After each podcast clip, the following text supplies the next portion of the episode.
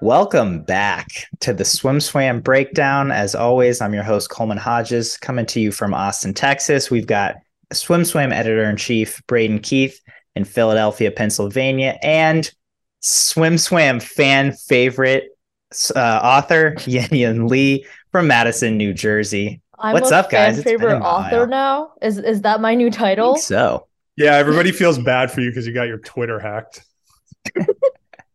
Did Someone you? said Braden hacked it because he was salty that he lost to me in the draft. And honestly, I believe it. I believe it. Uh, no, Ooh. honestly, I don't theory. care about winning the draft. All I care about is beating Ben. Um, because if you lose to Ben in a fantasy draft, it's It's a little embarrassing. yeah, that's not good. it's not good at all. My team let me down, and so I'm going to put that squarely on them. I drafted great. They let me down. and that that's what it is. Uh, we've obviously had a lot happen in the past two weeks. I think more than we even bargained for. So let's get right into it. Swim of March, swim of the month. Give it to me. KD's 200 IM at 148.2. Kate Douglas. Leon Marchand's 400 IM from NC's 328.8. Or Summer McIntosh's surprise world record 356.0. What is the best swim that's happened this month? I think you captured it perfectly in your video last night, Coleman. We were all hoping we'd get a little bit of a lull here at Swim Swam after a couple of chaotic weeks, and Summer just said no, no, sir. Um, you're going to get right back into it. So I'm going to give it to Summer for choosing violence. Um, she, I, you know, I don't think it would have surprised anybody to see her win the world championship this year, win the Olympic gold in, in Paris. I don't think at this meet at these trials that was what anybody thought. Um, and and as good as Kate's swims swims were, as good as Leon's swims were, I feel like Summers more than any kind of lit people's imaginations about what we might be seeing this summer and next summer. I think I you know that's how I, I look at a question like this, where it's obviously a ridiculous question because they were all obscene swims and there's no bad answer to this question. Um, to me, she was the one that brought up the most what in the world could we see next sort of conversations. I'm gonna have to go with Marchy in March. First of all, because Leon Such Marchand and it bad was in nickname. March. Didn't you come up with it? You were the one that came No. up with it. No, I wanted to call him the lion, and you guys said that was stupid. But that doesn't even make sense. That's just boring. Anyways, Leon um, It And makes- it's Adam it Peaty. the. Oh, I I didn't know that. Maybe I should do my research. But um Yeah. I think maybe it's just me, but Summer we were surprised that she broke her world record right now at this stage, but we knew that she would be going 356 someday. It was But she just didn't win this world championship. This is not the one she won the world championship in. But she's also the world championship was also last year. She's gotten so much better since last year. And, and anyways, um, and with Katie and her 2IM, I also thought I knew that was coming from her. But Leon and his 328, that was just mind-boggling to me because when you think of because I didn't think he had a 328 in him. I thought he had broken the record so many times in season. and I did just didn't think he had room to drop that much, and he did. And when you look at just the margin over the second fastest performer of all time, he's four seconds faster than that. Um, In and yards. it's just margin margin of victory, just surprise the surprise element for me. And when you look when and you look at the picture of his finish, he's so much more like far ahead than Carson Foster, who's a world silver medalist, Hugo Gonzalez, the former record holder. It's just a display of dominance. And as good as the other two swims were, Leon's 328 was just the most impressive in my book.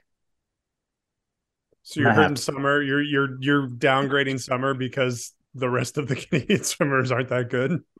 That I'm not fair. downgrading No, that's fair. No, that's fair. Totally fair. Well, but Summer is less than half a second away from the next two performers in Ariarne Titmus and Katie Ledecky. Okay, but that's Katie Ledecky. Carson Foster, Uh, great yeah. swimmer. Hugo Gonzalez, great swimmer. They're not Katie Ledecky. Yeah, but so in the same in the same vein, KD is, is almost two plus seconds ahead of Alex Walsh and Torri Huske.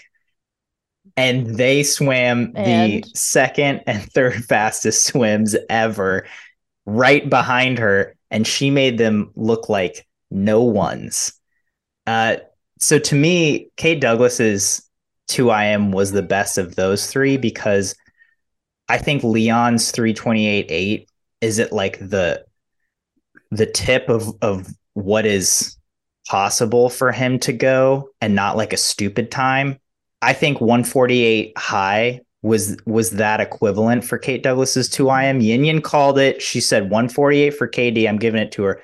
But I don't think anyone called 148 2. I think some people were like, Leon might like go like a an 8-8. Sorry. That's 148 because people over project for Leon Marchand. I didn't think. Well, that's possible. because People he already broke the NCAA record twice before NCAA's. And so Kate hadn't had a swim like that so far this season. So to me, I think her it came this swim came first. And so the surprise factor and just like the oh my God, and the fact that she beat the next two fastest performers in that heat by so much. That's what made it stand out for me. You've convinced me, Coleman. You're right. It was it was Kate Douglas. It's fun fact, little inside scoop here. I I talked to Kate Douglas yesterday for um I'm doing an interview with her for the Swim Swam magazine. She didn't decide on swimming the 200 IM till the day before entries were due, and then she went 148.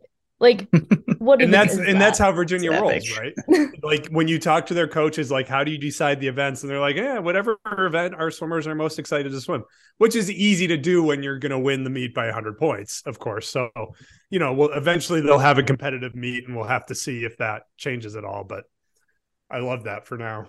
I'll give it. I'll, I'll give another fun little insider tidbit. Before Canadian trials started, Mel was going to put out a gold medal minute of Katie Ledecky, and he predicted that Summer was going to get third in the 400 World Champs. Oh, that video is no longer coming out. He probably said Ledecky With those go predictions. 354.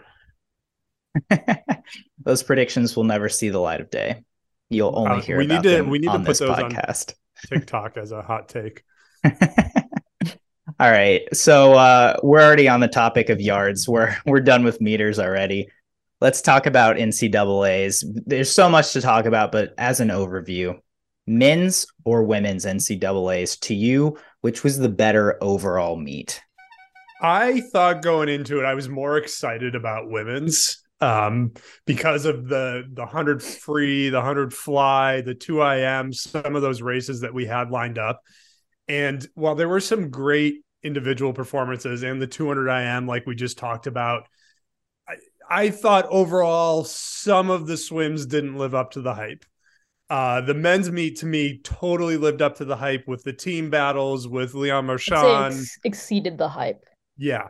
So so to me, from just a like and, and maybe that's a victim of expectation, but you know, there was there was not a lot of interesting team battle in the women's meet, and that still does matter at NCAA's, right? This isn't the Olympics. Um, the team battles are really the crux of what we're what we're doing. And just the back and forth with Texas clawing their way back up to third, Indiana coming down to the wire, having the chance to get them. Um, you know, I think we could have seen a few more good swims, maybe from the Cal guys like Destin Lasco. If Destin Lasco had broken a, a backstroke record, uh, it would be a slam dunk, no question for me. But still, I think the men, the men exceeded the hype expectations better than the women did. So I'll say the men.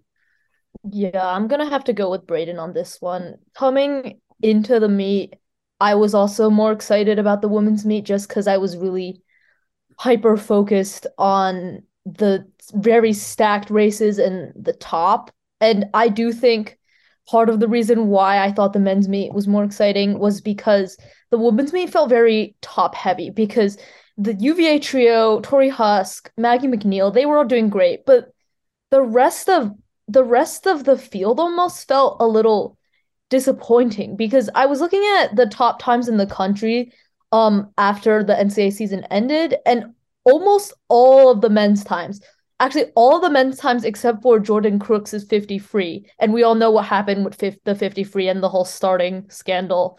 But um scandal. every single time every single fastest time in the nation was set at NCAs. Whereas the women's meet, there were so many events where the fastest time was at a mid-season. The fastest 500 free time in the nation was set at a Texas NC State dual meet, and people weren't going nearly as fast as NCAs. And in two medley relay, only five teams dropped from their seed, and I don't know. It just felt it just felt a little disappointing all around. Just I'm not I mean like the top it was still very fast. Both meets were incredible, but I just feel like the depth at the women's meet wasn't really there.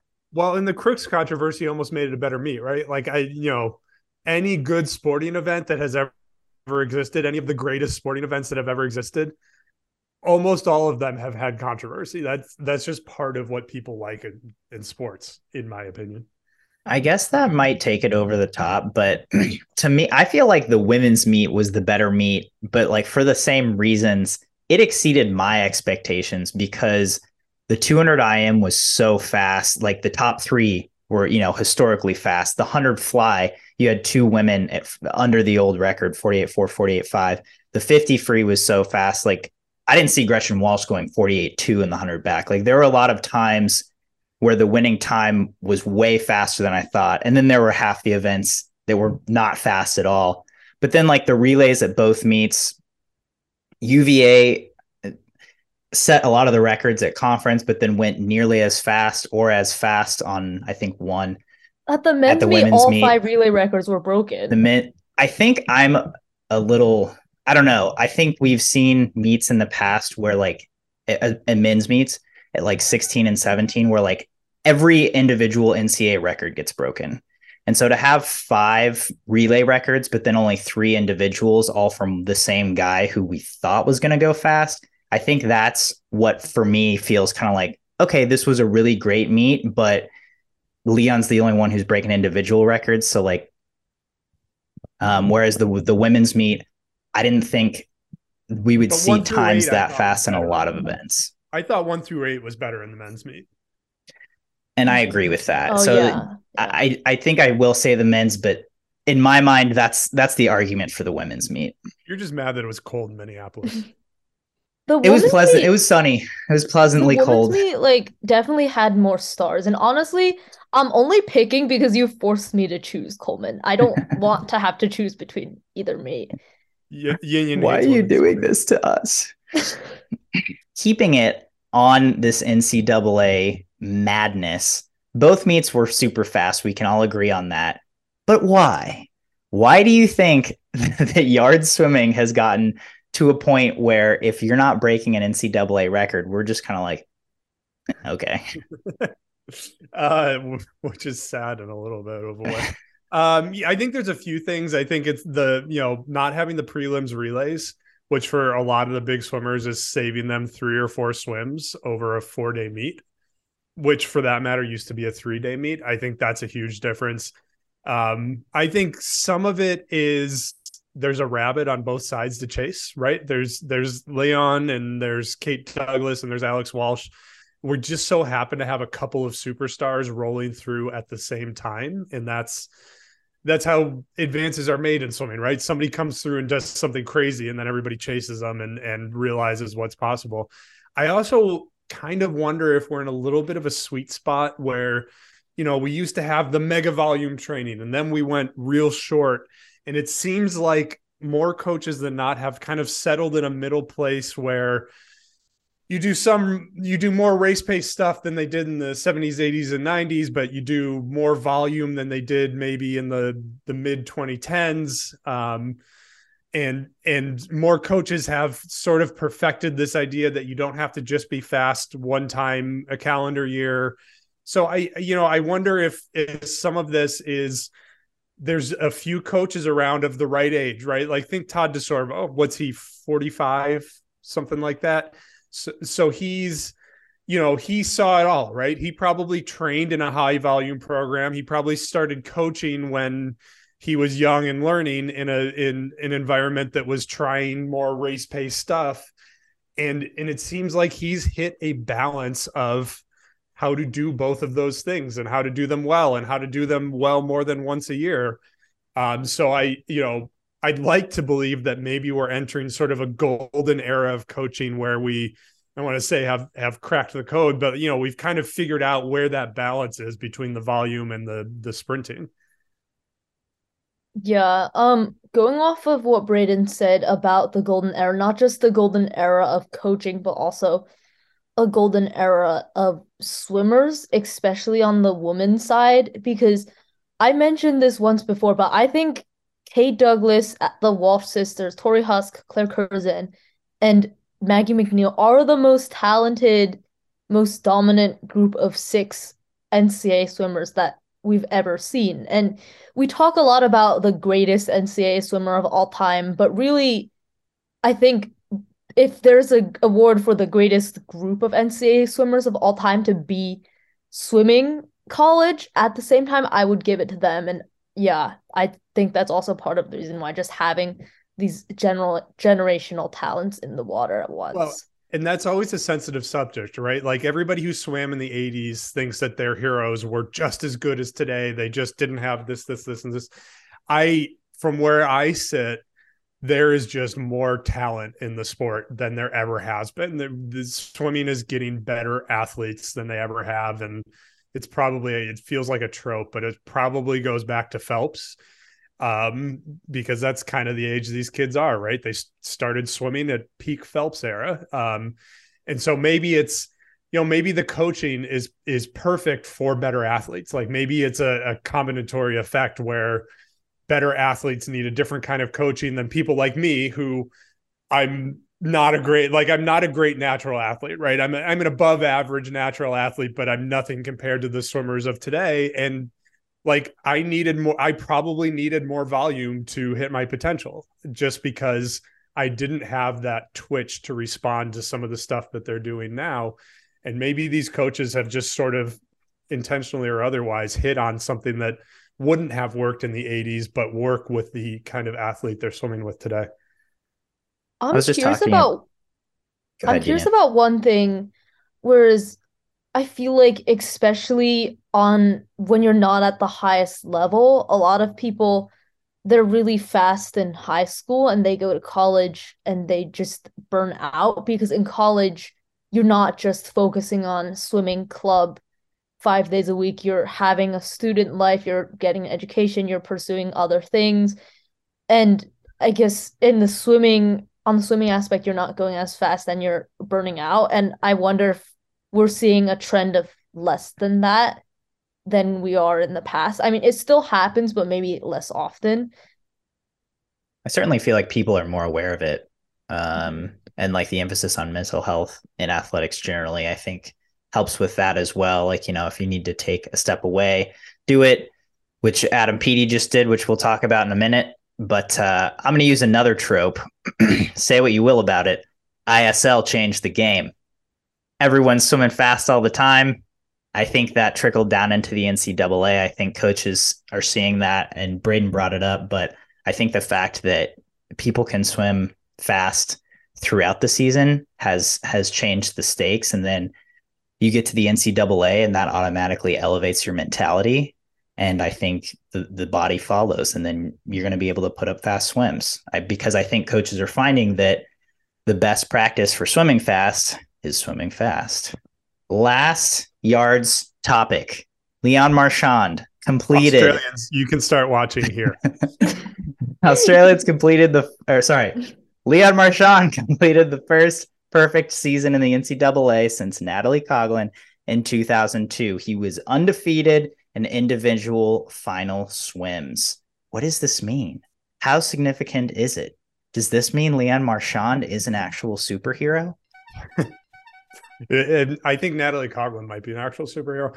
Um, you know, somebody questioned this in the comments. They said, so they just didn't swim off events. Well, that's absolutely not true. They both swim off events on en route to their undefeated seasons. It just so happens that they were really good at their off events. He led the NCAA in every stroke. Right. They just don't have off events the way that the rest of us did, which again, better athletes don't have to be breaststrokers or backstrokers. Turns out neither motion is necessarily any more complicated than anything else in sports. Uh, and if Steph Curry can dribble really well and shoot three pointers really well, I don't know why you can't swim breaststroke and backstroke really well. But I digress. Um, the fact that Leon and Coughlin are the two who have done it says to me just how big of a deal it is, right? Like we didn't need this stat to know that Leon had a ridiculous season. We didn't need this stat to know that Natalie Coughlin had an obscene NCAA career. Like people who weren't following the sport back then because it was pre Swim Swam um, and the coverage didn't exist. Like it's probably hard for them to conceptualize just how good Natalie Coughlin was in that era. Um, so the fact that like two of these people who are sort of undeniably recognized as among the top well, Leon's probably not among the top five yet, but if he swims out his Arizona State career, he will be. Like that's that says to me that this is significant because it's not it's not like there were just really good swimmers doing this, right? Like it's two of the greatest have done this. Yeah, before I say my take on this, I just want to say it took me so long just to get this stat, just to confirm that it was just Leon and Natalie in this 20 year period. I was going through every single dual meet NCA PDF from like the early 2000s. It, it was a AKA lot. Before Yin Yin was born. Yeah. this this record was older than Yin. Yeah. Um yeah, I just think it's pretty significant that it's Leon and Natalie that were the two swimmers that pulled off this perfect season because obviously being undefeated isn't a metric of success. And as much as people want to say now that swimming fast all the time is more important. It's just a matter of fact that some meets still matter more than others. And if you lose a dual meet and you're not undefeated, that shouldn't count against you in a NCAA greatest of all time debate. But what I think did. what if what if that's how we uh, handed out NCAA entries? Ooh, oh, Gretchen oh, Walsh, the... you lost to your teammate Kate Douglas. Bummer. Loser. Yeah, Next then we'll get a lot of angry emails. Um, but yeah, I think it's more so just symbolic because personally, I think Natalie Colin Coughlin is still the greatest NCAA swimmer of all time, at least the most dominant. And Leon is on a trajectory to becoming a swimmer as dominant as she is. And I just think it's really it's very like picturesque we're done with yard swimming. Australians, here's your chance. We're switching to meters. As we mentioned before, Adam Peaty has announced that he will pull out of the 2023 British World Championship trials, citing mental health reasons. Uh, he is, quote, burnt out. He needs a break.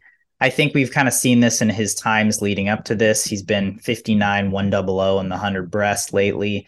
He swam 200 breasts. I think he was 212 ish. Uh, so he's taking a break. He's still training with his coach, Mel Marshall. The question is do we think this break is going to be enough to propel him to a podium finish and or gold medal in Paris? Uh, it's tough, right? Because mental health means so many different things to so many different people. So it's hard to know exactly what the depth of that is, what he's doing to work on it, et cetera, et cetera. Um, you know, based on the information we have now, I'd say probably not going to win a gold medal. Um, if he comes back, I think he's still a, a strong medal contender, but like Nicolo Martinenghi and and if Michael Andrew brings it back together in this race. He's got a 58-1. Like I feel like I feel like the 56s are done. I feel like we're done with the 56s. I feel like we're done with Project Immortal. Um, maybe even done with the 57s, but you know, maybe you could get a 57 high or something. But to me, there's there's just kind of too much competition around the world. Um, Arno Kamminga he had a bad year last year, but that was largely due to different illnesses he had. Um, so there's no reason to not expect him to be back in that 58 low, 57 high range. I just, I just don't see it. You know, it's this is this doesn't feel like Simone. This doesn't feel like Caeleb Dressel, where they are going to take their their defined period of time and come back right like it, it kind of feels like he's been working on this for a year now and there's no timeline for mental health um, but at some point that time will just be stacking up and the year might not be enough for him to get it all back together i don't you know to me if if he had swum at trials and it didn't go great and then he went to worlds anyways and it didn't go great that would at least be a step forward.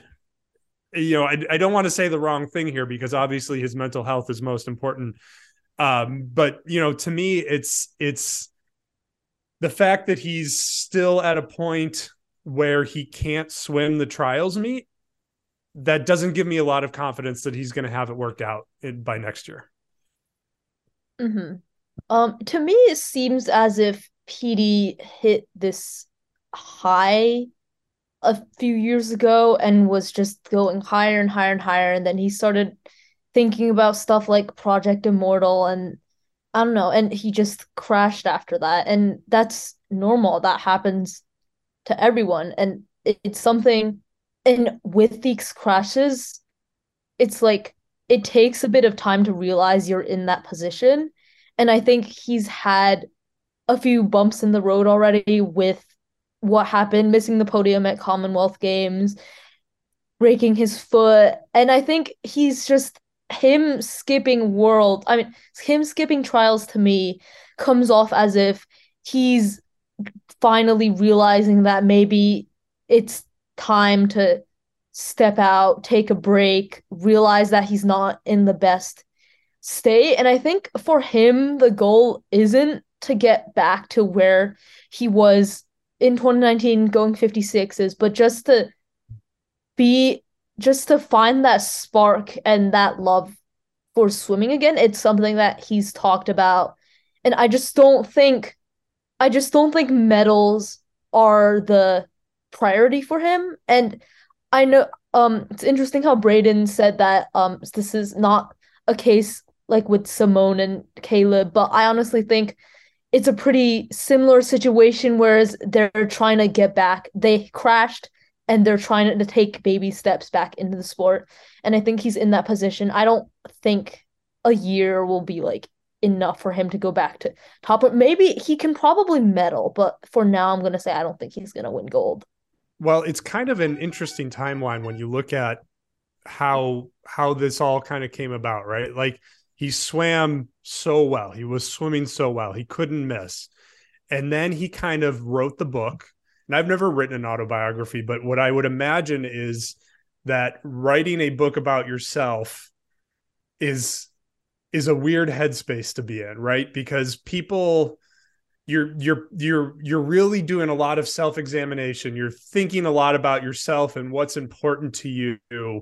And that can be a good thing it can also be a dangerous thing i think you know that like when you go to therapy right therapy is is a lot thinking about yourself and what's important to you and and that's a good thing but it's sort of a managed process um, writing a book isn't always a managed process so you, you you know you create a version of yourself that you want the world to know you as right no these book these books are never fully authentic or, or very rarely are they fully authentic especially when you're still active right if somebody writes one end of life, long after their career is over, maybe they're a little more authentic. But when you're at the peak of your career, you're trying to write a version of yourself that frankly is going to sell a lot of books is going to sell some endorsements is going to get some followers like there's a there's a goal of these books and the, there's nothing wrong with doing that um, but it felt to me like when he was writing that book he was in a, a a strange headspace where he was kind of like he was trying to create memorable quotes for the world to use in, in a tribute to Adam Peaty. And and then when the swimming stopped going well and he broke his foot and, and all of those things, it's it's almost like he came from this highest high where Adam Peaty is is at the top of everything. And and so it's not just like the swimming, right? It's not just he was swimming really well and had an injury and things kind of fell apart. It was everything in his life. He was on top of the world. He was on the dancing show. He and, and did pretty well on the dancing show. Like everything was coming up Peaty. And then the injury happened. And that would be really, really hard I think, to go from feeling like everything was going right and then all of a sudden it's all it's all gone. Like you it, it's not all gone, but it could be easy to feel like it was all gone. To me, autobiographies theme seem like a reflectionary thing. It's something you do when you're retired and you're bored and you want to look back and think about your life. It's not something you do when you're in the peak of your career and I just find that a little strange, but But people people buy more books when you're still active. That's why there's, that's why you do other, it while you're still active. There's other ways to make money. I just yeah. yeah. I just find that a little out of the blue. Books are a really good way to make money. If you've never written one, consider it. Maybe I'll write an autobiography right now and I'll sell it on SwimSwam. Yeah. Perfect. It's it's your window, Yanyan. Yeah. All right. Staying on the topic of Europe and long course, uh, World Aquatics has announced uh, the World Cup series for 2023. It'll feature three stops, all in Europe, all in the month of October Berlin, Athens, and Budapest. It's long course, as is tradition in the pre Olympic year. What are just our initial thoughts on this announcement? The we have three stops again. This time they're all in Europe instead of Europe, Canada, and North America. It's a long course. We've seen that before in pre-Olympic years. What do we think? Well, I like the three stops. I, you know, I thought that worked pretty well last year. Um, I think much longer than that, especially when you do the different pods like they had been doing, I think it can be hard for the general public to sort of stay engaged with it for too long. Um, which by the way is something we've seen in in the ISL format too. So I like the three stops. Um, I wonder what happened behind the scenes that they're all back in Europe. Um, because from where we sit, obviously I, I sit in the United States, but it seems like the North American stops were good for the series. Um, but we have to remember that the you know whenever you look at at World Aquatics, you you have to look at the politics of it and World Aquatics and the new LEN governing board are very close, very politically tied. They they like each other a lot.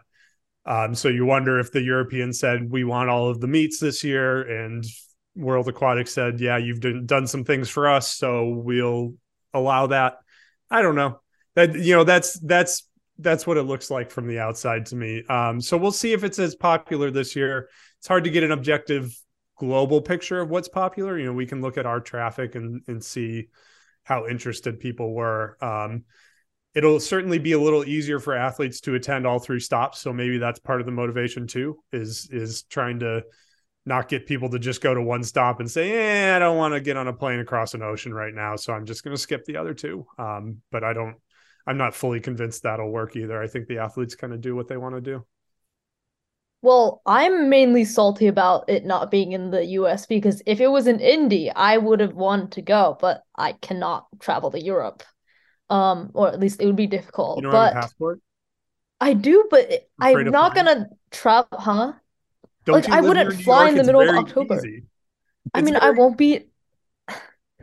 I mean, I won't be in New York next October, but um, anyways, um, I from a commercial standpoint, I do think having it in North America drew a large audience, drew more engagement, and Australians can say whatever they want about this, but it's just a matter of the of fact that US athletes, US is the biggest premier country for swimming and having these meets be more accessible to Americans, especially big name Americans like Katie Ledecky, I don't think she would have done the World Cup meets if they were in Europe.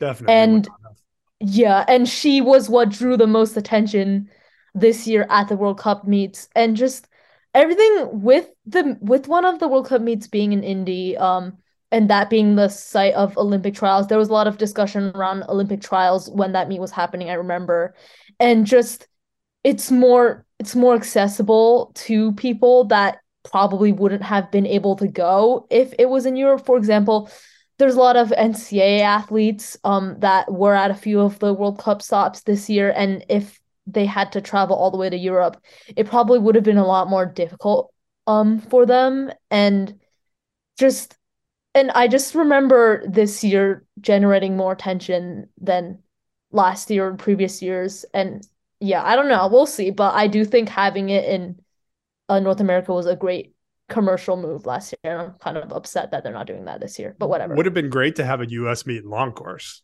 because everybody would yeah, yeah. Everybody. Yeah. I was talking about this um off off camera um before we started recording with Coleman. There's so many US athletes that only swim long course, like Katie Ledecky, and there's just this dead period between the big summer long course meet and the US Open where we don't see a lot of these swimmers race. And having a US meet in long course in October would be a great opportunity to fill that dead dead period. Because we used to have a fall pro swim series and mm-hmm. we don't have that anymore. Although that was sometimes in yards. I do miss that though. I I personally I don't love when the World Cup is long right? course. It was in Minneapolis, yeah. I don't love when it when it strays away from short course meters because it's the only short course meters like high profile meets we get, but I understand it. It's fine. That's our news for the week. Now it's time for some sink or swim. First up today on Sink or Swim, Ruard Van Renen, the top mid major scorer at the men's NCAAs for the Southern Illinois Salukis enters the transfer portal. We have speculated where he might pick for his next landing spot. I am curious, sink or swim, Ruard lands in the Pac 12. You just call him Rue. Um. The Australians will like that. Uh, I, I, it's tough, right? Because Cal makes the most sense with Pieter Coetze going there and the backstroke thing there's a lot of reasons that Cal makes sense, but there's no way that Cal has any money left to give him either next year or the year after. Um, so I, you know, from a pragmatic perspective, I don't know, maybe maybe he's independently wealthy. I don't know his personal situation, but if he's looking for money, I don't think Cal makes a lot of sense um, to me. So you know, I'd I'd sink it I'm thinking he's going to wind up in the SEC somewhere. I'm thinking like an NC State. Somebody proposed Auburn, which has a pretty good backstroke group. He would be at the top of that group, but it, you know, to me, when I talked to him yesterday, he really was like, "Yeah, I I want people to race, but if I have to race the clock, I'll race the clock." Um, to me, Auburn has enough to push him, but he can still be the top dog, which is I don't know. To me, that's kind of like the ideal situation, right? Is to be the the top dog among top dogs, to be that much better than the the other top dogs that you're training with. Um, so I think he's going to stay east. I would I would predict somewhere in the SEC. Uh, so I'll sink Pac-12. I'm going to swim him going to the Pac-12 because I think he's going to go to ASU. I think ASU just seems like a great fit for him as a backstroker. They're really good at developing backstrokers. You saw that this year with Owen McDonald. He came in with like a 144, 143, 200 back time, and he got that down to a 139. Jack Wadsworth, who was probably in a similar situation as Ruard Van Renen last year, he was a D3 record holder in the 100 back and then he transferred to ASU, dropped a ton of time from his D3 days. And I think he scored at NCAAs or was close to scoring at NCAAs. And Ruard, he's he's a backstroker. And also ASU, I think Jack Dolan is leaving. That's their medley relay 100 backstroker. And I think Ruard slides perfectly into that position. So given ASU's track history of developing backstrokers recently and also having that sprint backstroke hole. And what Jack Wadsworth and Owen McDonald are better 200 backstrokers than 100 backstrokers. And I just think it would be a really good fit for him. Uh, I don't know. Swim, I guess. I think Cal or ASU is a good landing spot. I think they have good history with developing international talent as well as backstroking talent. Uh, I think the prospect of training with either of their big dogs would probably be good if this guy's serious about getting ready for Paris 2024 as well as the next year's NCAA. So, yeah, I'll swim it. I don't know anything about this guy though, so really, who's to say? Speaking of guy who ASU though, keep- who you keep referring to as this guy, so you don't have to say his name again. exactly. Sp- Speaking of ASU, according to our time converter, Leon Marchand's 328.8 400 yard IM converts to a 358 long course meter 400 IM sink or swim. Leon Marchand 358 this summer. Can't argue with math. I don't know what you want me to say. It's math. There's there's only one true math. Um, that's a lie. Uh, I'm gonna sink it, uh, but not confidently. No, I think I think. Look, I'm ready to say he breaks Phelps's world record. I'm ready to say that, and I think that's a big thing to say. I don't think he's going 358. I just I just don't think I just don't think he's going 358. But I you know I didn't think he was going 328 either. So what do I know? Let's ask Mel. Mel Mel will call 357. Yeah, this is this is just stupid. Like, uh, no, he's not. Like, he's he can break Phelps's 400 IM world record. I totally see that. Go- I would be shocked if he didn't this summer, but 358, no. What And- I love is that the converter has made it very easy for all of us to say that he's going to break the world record.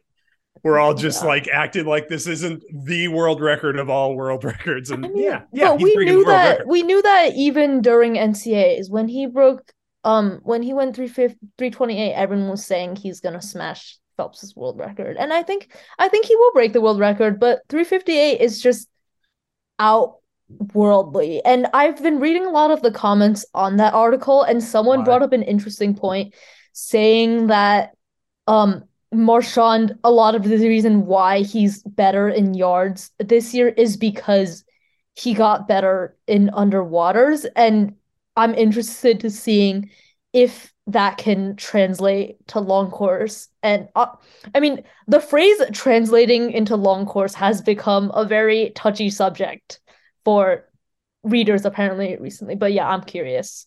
I mean, the dude goes 404 already. Yeah. And that was with a best time of 333. He now goes 328 short course.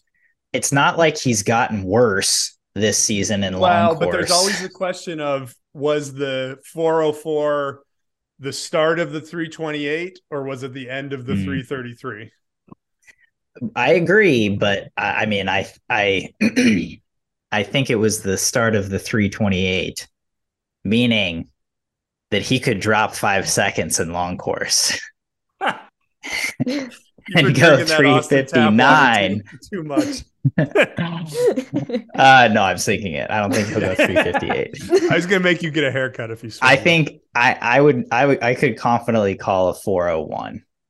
Ooh, Maybe even a four can double. I can see that. I can see that. He's gonna make a terrible TikTok one day.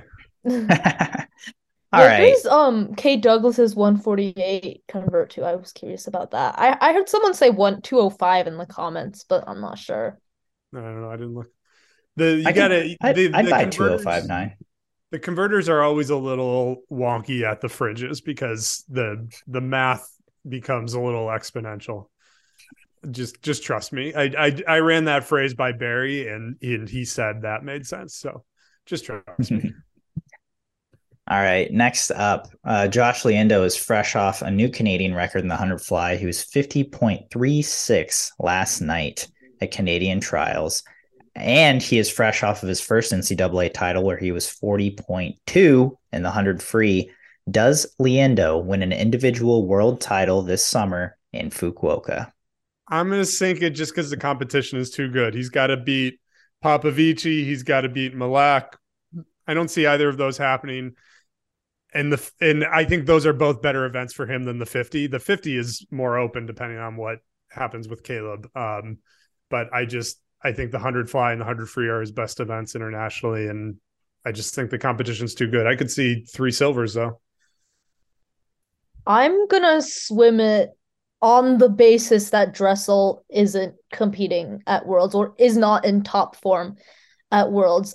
I don't think he's gonna win the one fly. I think Milak has that in the bag. But I can see him winning either the 50 or the 100. And the 50 because it's wide open. But hear me out. On the 100, we have never seen Popovici go the times that he's been going. I guess we like with the whole drafting thing and drafting off of guys that are bigger than him in the water.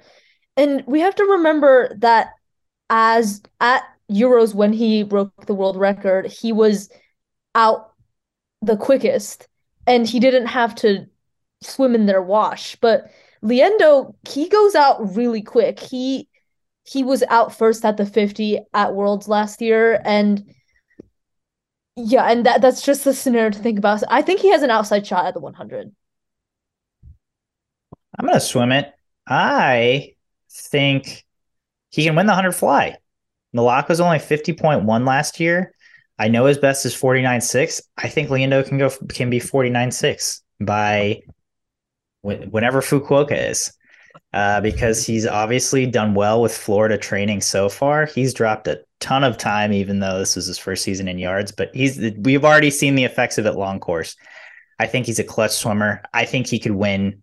I think he has a good shot at the hundred fly. I think he could win the hundred free too. I have faith. and he's coming All off a double taper. It's a pretty good time for a double taper. And maybe it's still a single taper. It's only been like six days. Next up on Sink or Swim, uh, we had a recent interview with Simone Manuel. She documented her journey uh, post Tokyo back into swimming and in Bob Bowman's pro group. We've seen her compete now in Knoxville and in Fort Lauderdale. Do we see Simone making the world championship team this summer? Uh, I'm going to swim it. The U.S. is getting better in the 100 free, but the U.S. is still not great in the women's 100 free. Um, and she's been swimming pretty well. She seems to get a little better every meet. So I'm going to swim it. I think the opportunity is there for a relay spot. Um, if you ask me if she's going to make an individual, I'd have to think about that a little bit harder. Um, but I think there's plenty of room for her to make a, a relay. Yeah, I'm going to swim it as well. I was a little hesitant at first, but then thinking about just the US and the women's 100 free, there's going to be people that add time and there's going to be people that don't swim fast at the right moment. I can see her sneaking in for a prelims fifth or sixth place relay spot. Um, but yeah, nothing more than that. I definitely have faith in Simone. I think she'll continue to progress. She's already looked really good after not competing for over a year. Um, she looks good with Bob Bowman training and that pro group. So I'm swimming it. I yeah, I think she can make at least a fifth or sixth place finish in the hundred free. Coleman, do you think she's going to take an individual spot? Oh, bonus sink or swim. Yes, Ooh. I think she can get second Ooh. the fifty free. Ooh. 50 free. I mean, the 50 free is pretty wide open. It was yeah, slow yeah. last year. So she still made Abbey, the team on that in Tokyo, right? Everybody forgets yeah. she still made the team in the 50. So Erika Brown is coming off a bronze medal at World Champs, so she's definitely a factor. I think Abbey Weitzeil is having a monster season. She's she's looking good so far. Um, I think Claire I think she's going to make two individual Gretchen events. Walsh. So, but yeah, you, there's a lot of com- competition behind who I think Abbey. I think Abbey will win the 50. Yep. I think behind her, it's pretty open. Yeah. Yep. And I think yep. Simone could do it. Okay. Mm-hmm. 60 swim means 50% plus one. So All right. And last up on sink or swim, we talked about this a lit a little earlier. We're on now we're now on year three of timed finals at the NCAA relays. Let me try that again.